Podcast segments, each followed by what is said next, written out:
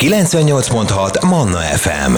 Mindennapi életünk. A mikrofonnál Argyelán Kriszta. Köszönöm szépen, hogy a 98.6 Manna FM-en együtt rádiózhatunk, és ezúttal szeretettel köszöntöm a vonal túlsó végén segítőtársamat Kohári Évát, aki gasztroblogger, a Gluténmentes Ízlik Facebook csoport alapítója, és akitől nem lehet olyat kérdezni gluténmentes témában, amire ne tudná csípővől a választ, hiszen több mint tíz éve kísérletezik ki finomabbnál finomabb gluténmentes recepteket a család számára, és hát természetesen ősszel mi mással foglalkozhatnánk, mint ezúttal is, szezonális sütőtököt fogunk felhasználni. De hogy te hogy csinálod a sütőtököt, megsütöd, mikrózod, ez is ki fog derülni nem sokára. Szia Éva! Sziasztok! Hát igen, ez a sütőtök szezon nekem az egyik kedvencem, és nagyon szeretem, hogy ez jó sokáig elhúzódik, és ilyenkor én mindenben is, amiben csak lehet sütőtököt szoktam csempészni, mert nagyon-nagyon szeretjük simán csak megsütve, desszerként, vagy nem tudom, 10 óraira uzsonnára fogyasztva,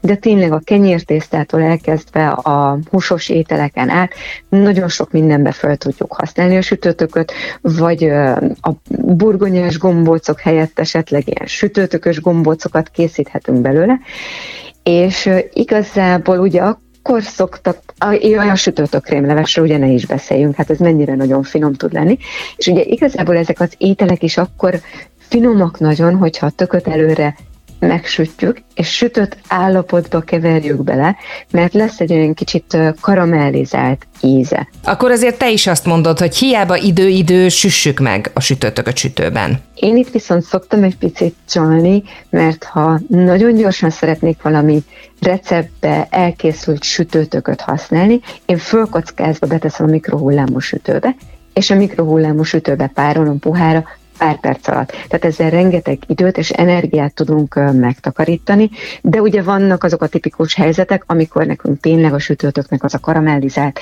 íze szükséges.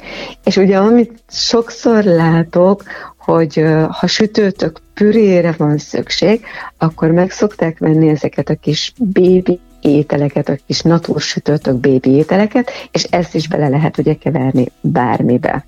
Úgyhogy túl nagy praktikám a sütésre nekem sincsen, tehát hagyományos módon süssük egészen addig, míg a tete olyan szép kis aranybarna lesz.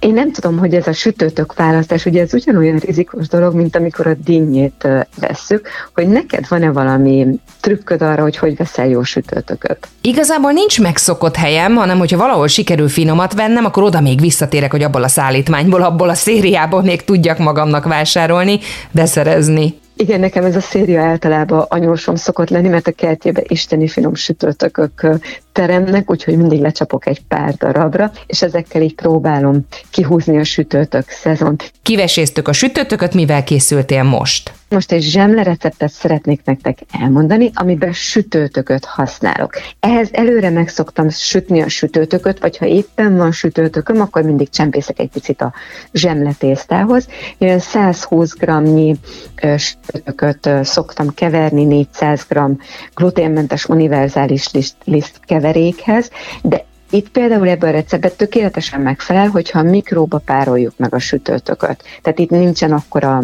mm, nagy különbség az ízek között.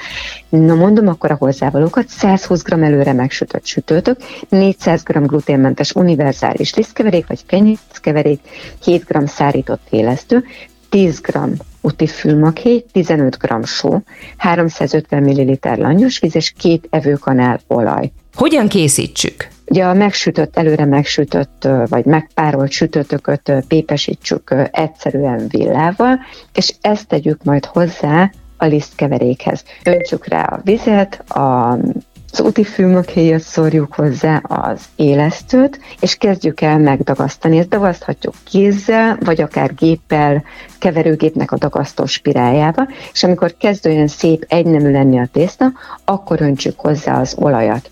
Hogyha alaposan megdagasztottuk a tésztát, osszuk hat egyenlő részre, és formázzunk belőle bucikat. Itt nagyon fontos az, hogy ragacsos egy picit a tészta, tehát érdemes gumik, olajos gumikesztyűs kézzel dolgozni, mert akkor nem kapunk hisztirohamot, hogy minden ráragad és tapad a kezünkre.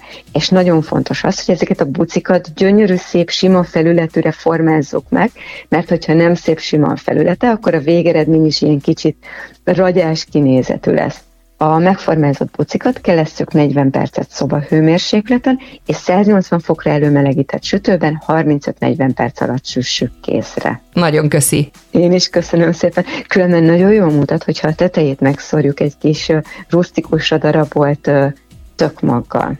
Isteni finom rajta az, és még ad egy plusz kis neki. Köszönjük, ez kár lett volna még kihagyni. Köszi szépen! Én is köszönöm szépen, sziasztok! Kohári Éva gasztroblogger, a gluténmentes ízlik Facebook csoport alapítója volt az, aki segített nekünk ezúttal zsömlét készíteni sütőtökös verzióban, és természetesen gluténmentes formában. Ha valaki szívesen visszahallgatná, ez a receptünk is megtalálható lesz a Manna FM podcast felületén, akár itunes akár Spotify-on lehet majd keresni, illetve nyugodtan lehet nekünk e-mailt is írni, kérdezni, saját receptet beküldeni, ezeket mind-mind nagy örömmel vesszük.